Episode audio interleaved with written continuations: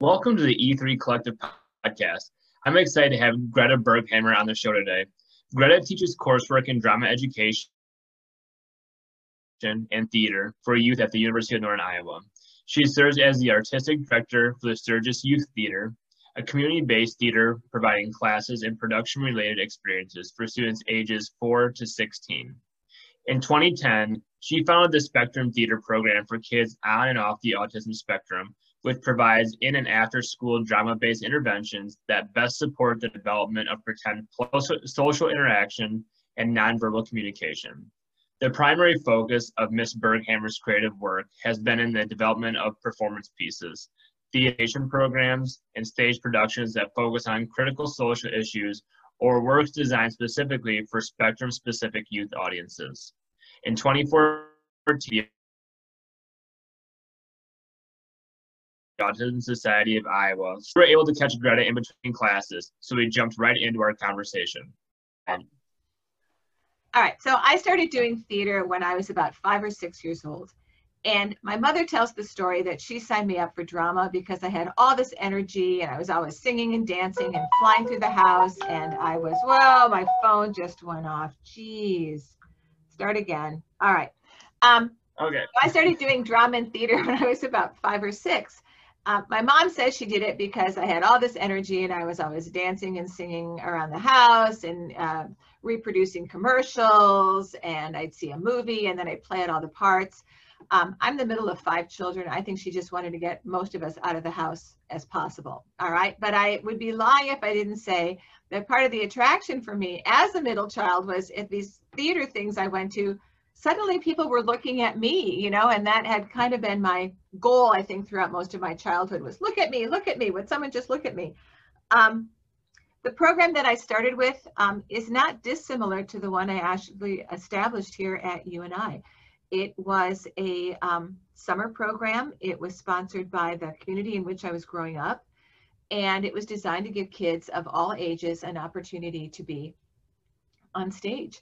And it wasn't a high risk kind of experience. In other words, if you signed up, if you registered for this program, you were in. Um, and that really began my, you know, long-term love affair with um, theater and performance um, and doing things that were uh, dramatic in the service of a script in front of an audience. Um, so you asked me about, you know, how did theater support my, or how did I become passionate about theater? I think that I've always been passionate. I think theater just provided a very specific outlet. All right. So when I went to college, I decided to study theater and that was where I discovered that there was this whole component of theater that was designed and um, developed just to support young people. And I thought, oh my gosh, this is exactly what I want to do. I felt so called to do that, for lack of a better word. I mean, I did. And it, I think, had to do with the fact that I had done so much work like that as a young person. And I knew the, the positive impact it had had on me in terms of making friends, feeling more confident, um, having an outlet for my ideas and my creativity. And I was with other young people who felt very much the same way I did. Um, and so, you know, once that happened, um, you know, that is really what kindled this passion uh, to work, uh, to, to devote the majority of my career um, to working with young people and helping university students who were either theater majors or going to be teachers um, find ways to use drama and theater in their own work. So you were at the University of Texas when you got your degree. Is is that correct? I was.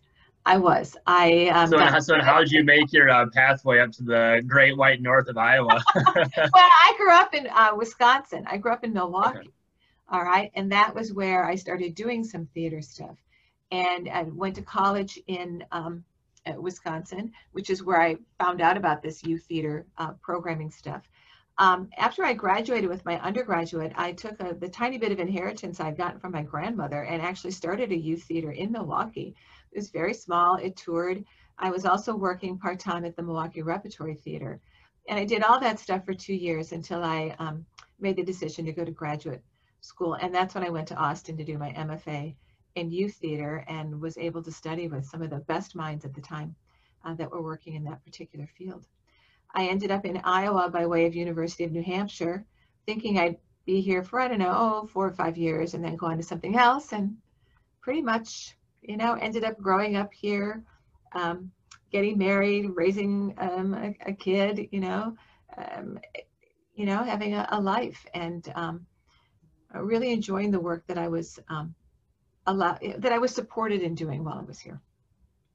So then, you know, how, so you, you obviously have a background in starting theater programs and you were involved um, at a young age in these theater programs so you really saw the value so how did you take that experience and also knowledge to you know use that as a catalyst to start the program here in, in cedar falls now um, well it occurred to me after i had been here for a while um, that there was no youth theater programming in Cedar Falls. There was in Waterloo. I had been helping with the program in Waterloo, but there wasn't anything in Cedar Falls. And that was a challenge for families who wanted their young people to be a part of a theater experience, but perhaps didn't have the, um, the, the, the, schedule that permitted driving their young person all the way over to Waterloo.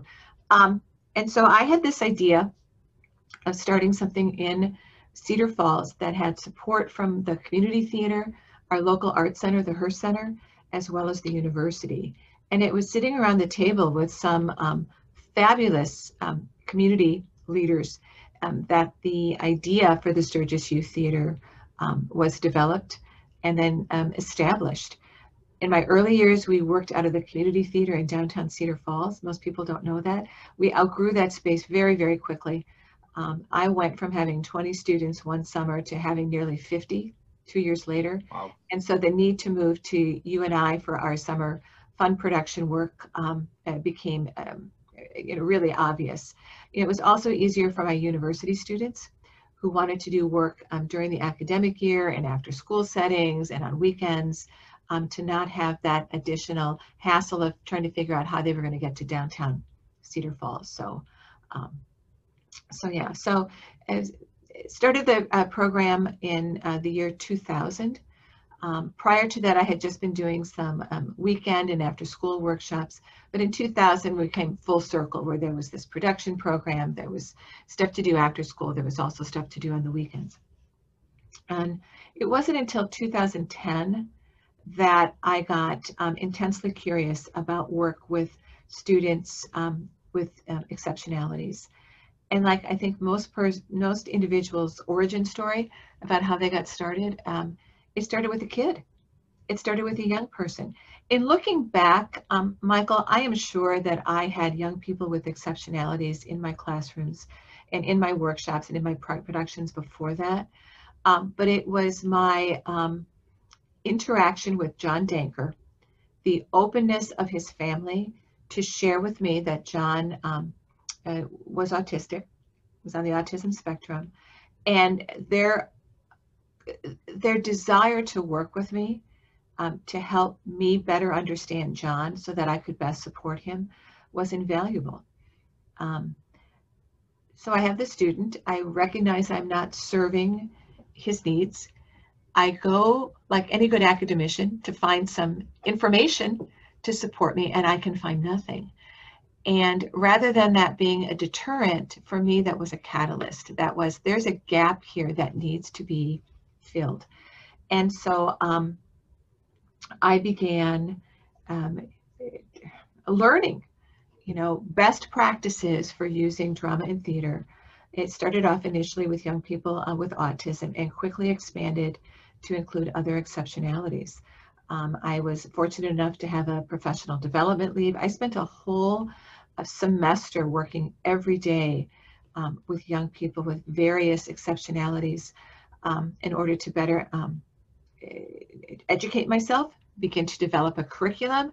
I got grants. I mean, I ended up getting, um, you know, so many, I, I, ended up getting support so that I could really focus um, long, intensive periods of time uh, developing ideas and formats. And out of that work grew the natural extension to make Sturgis Youth Theater a, a fully ability inclusive program in every way possible and to give that gift of how to make that inclusiveness of ability happen um, among my university students who are working with me. So. Yeah, no, that's awesome. And so, you know, one of the things that we really want to, you know, tease out of this conversation, and, and this is a very broad question, so you can take it in whatever direction you find it is, is best. But, you know, what makes your program unique in order to meet these uh, individuals with diverse abilities and really provide them true access um, to this great opportunity? Um, there's a number of things that we do, and I'll talk about those in just a minute. But I think there's an attitude that we bring that's at the core of it. And we are fearless. You know, and by that I mean we are willing to take risks, learn through reflection on approaches or um, you know activities that aren't working and we are so willing to use that reflection to better um, prepare for that next rehearsal, that next workshop, you know. Um, yeah, I, you know, I think we're really good about um, thinking about the young per persons that we're working with and um, adjusting our lens so that it's focused on them and that becomes the point of entry into the work. Um, you know, in terms of ways that we make that happen, um, like several other programs I know, we have a teaching artist who is a mentor to our students um, with, well, actually they're, they're mentors to all of the students that are participating, including those with exceptionalities, but they've got that background and training and experience that helps them provide specific support, uh, supports uh, for all the young people that they're working with, especially those um, with exceptionalities. But then we also have peer mentors. You know, I think sometimes we tell kids, oh, go work with that kid, or see, you know, you know, so and so, yeah, you know, they, they could use some help, or could you, you know, work with so and so to help them learn their lines? And they're looking at you like, yeah, I'd love to do that. I see the need. Uh, where do I start? I don't know what to do. And I think at the core, there's this fear of doing something wrong. All right. And so one of the things we do is we help prepare young people to be peer mentors, to provide support um, during our, our workshops and our theater experiences so that it's so seamless. You know, it's just part of the learning and doing process.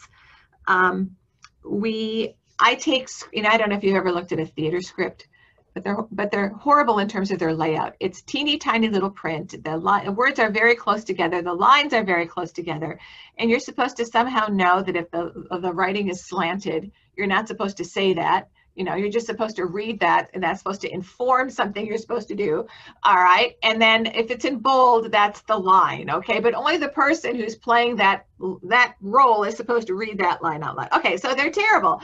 And for all young people they're confusing because you lose your place. So we we take those scripts and reformat them.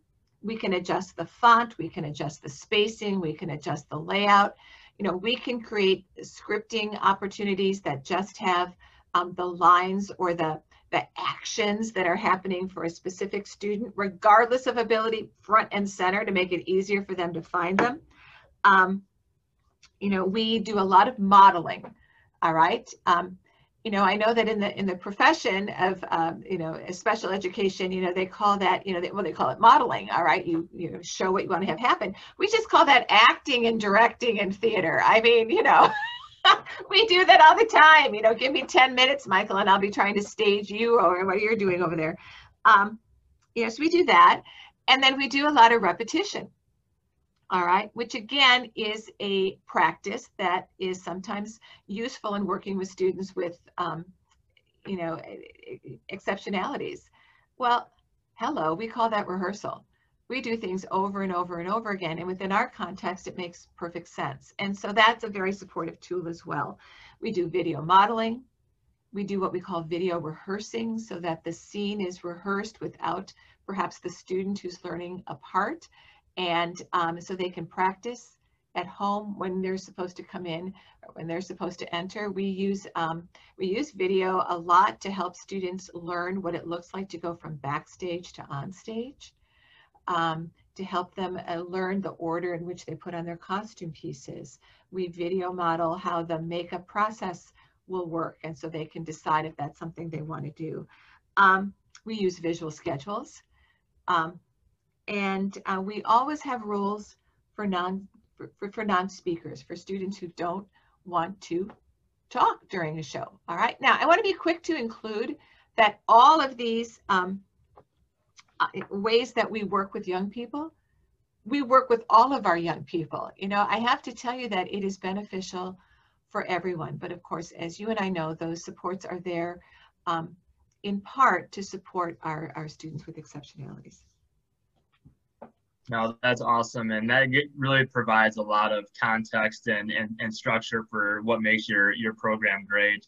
And so what, what's your, your vision for the future with this program going forward? Well, that's a really good question and um, one that I thought quite a bit about before we uh, met this morning. You know, I um, I'm getting ready to transition into a new career. All right. I don't know what that's going to be, but I know that I'm going to retire from UNI and go do some other spectacularly wonderful things. All right. I feel right now the program has this fun production, this great summer production component. Um, and we do work out in the schools. We do quite a bit of work in the schools. Um, but right now that work is pretty much limited by my availability or the availability of my students. So I would love for there to be some way to sustain that work, uh, regardless of who's sitting in this particular office, because there's funding available for schools to hire individuals uh, to be doing more drama in theater, in especially in K-6 buildings, uh, certainly in 6-9 buildings, and to help high school programs become more um, ability inclusive in the programs that they offer. So that would that's like the next big thing I'd love to see happen is its sustainability and um, sequencing um, in in all schools. You know. Um, yeah, that's that's fantastic. Um, you know, from everything I, I've seen, you know, this program provides such a great opportunity for all the youth uh, in our community. And honestly, um, you know, parents have really raved about your your program and have had great things to say about it. Um, and it, it truly is a special and unique part of the Cedar Valley. And for those who are located in the Cedar Valley, uh, Greta's program, the information, the website, uh, her contact information will be in the show notes. Um, it's also listed on our website. Um, I highly recommend uh, checking it out. Uh, she is a fantastic person. She has fantastic students. Um, one of the things I'm just really excited about, um, you know, is is really sharing your ability to not just create a, a, a program for the youth in our community, but also create a program that uh, really supports our undergraduate students to really help them be more involved in the community um, and become better professionals and really become better citizens to wherever they end up next. Um, and so to kind of leave off on that note, I, I, I just want to have you know one more question and and and that is just to really talk about some of the other pieces that you bring in to help support um, the growth and development of your, your undergraduate students using this program so they can go out into their community and really um, you know, whether it's in the Cedar Valley or, you know, Texas or California or where, wherever they end up, but how do they take what they learn here and implement it into their community that they're going to live in? Well, what I love about the program, that the academic side of this program, is that students get a lot of hands-on experience working with a range of young people, you know, including those with exceptionalities, but also a, a diverse range of ages, um, uh, races, and culture as well. Um, you know, I I say this from a place of pride rather than boasting that the undergraduates coming out of this theater program and drama and theater for youth are getting snapped up. I mean, they are getting jobs as um, graduates with an undergraduate degree because of the experiences that they have had um, working um, working so frequently with young people with um, exceptionalities. Um, you know, they're sought after for that. And, you know, as I mentioned earlier, the best practices, I feel that the best practices for working with youth with exceptionalities are just best practices And um, that, you know, carries over into their um, work, either in their jobs working with a professional youth theater, um, but also in the eh, community theater kinds of work that they might um, end up doing. Many of them, while they're um, looking for a job, or let's say that they um, felt they needed to stay um, uh, it, locally for a little while just to save some money to do the next great thing they want to do. You know, they're using this theater background and they're getting jobs as paraeducators and as teaching um, and teacher assistants because they have this um, ability to teach, to make it interesting, to bring some creative excitement into the classroom. And, um, you know, their work with uh, kids with exceptionalities really has supported their paraeducating um, uh, work as well. So uh, yeah, that that's fantastic. So also, if you are a potential UNI student who is interested in, in theater, definitely check out Greta's program. Uh, she um, is one of the best professors on campus, and I may be a little biased, but I, I do truly believe that. so, say so. No. So, but no, thank you again, Greta. Uh, we we love your your program, uh, and even after you retire, we're definitely gonna continue to follow you and hope to work with you uh, through the future. And uh, thank you again. And we wish you the best of luck with uh, this semester, especially during these challenging times. And um, obviously, if there's anything that uh, we can do to help support your program or the work you're doing, let us I'll let you know. We're trying to figure out how to make it happen on Zoom, so we'll see. yeah, one day at a time, right? yeah, sometimes one hour. Thanks a lot. Michael. Thank you so much.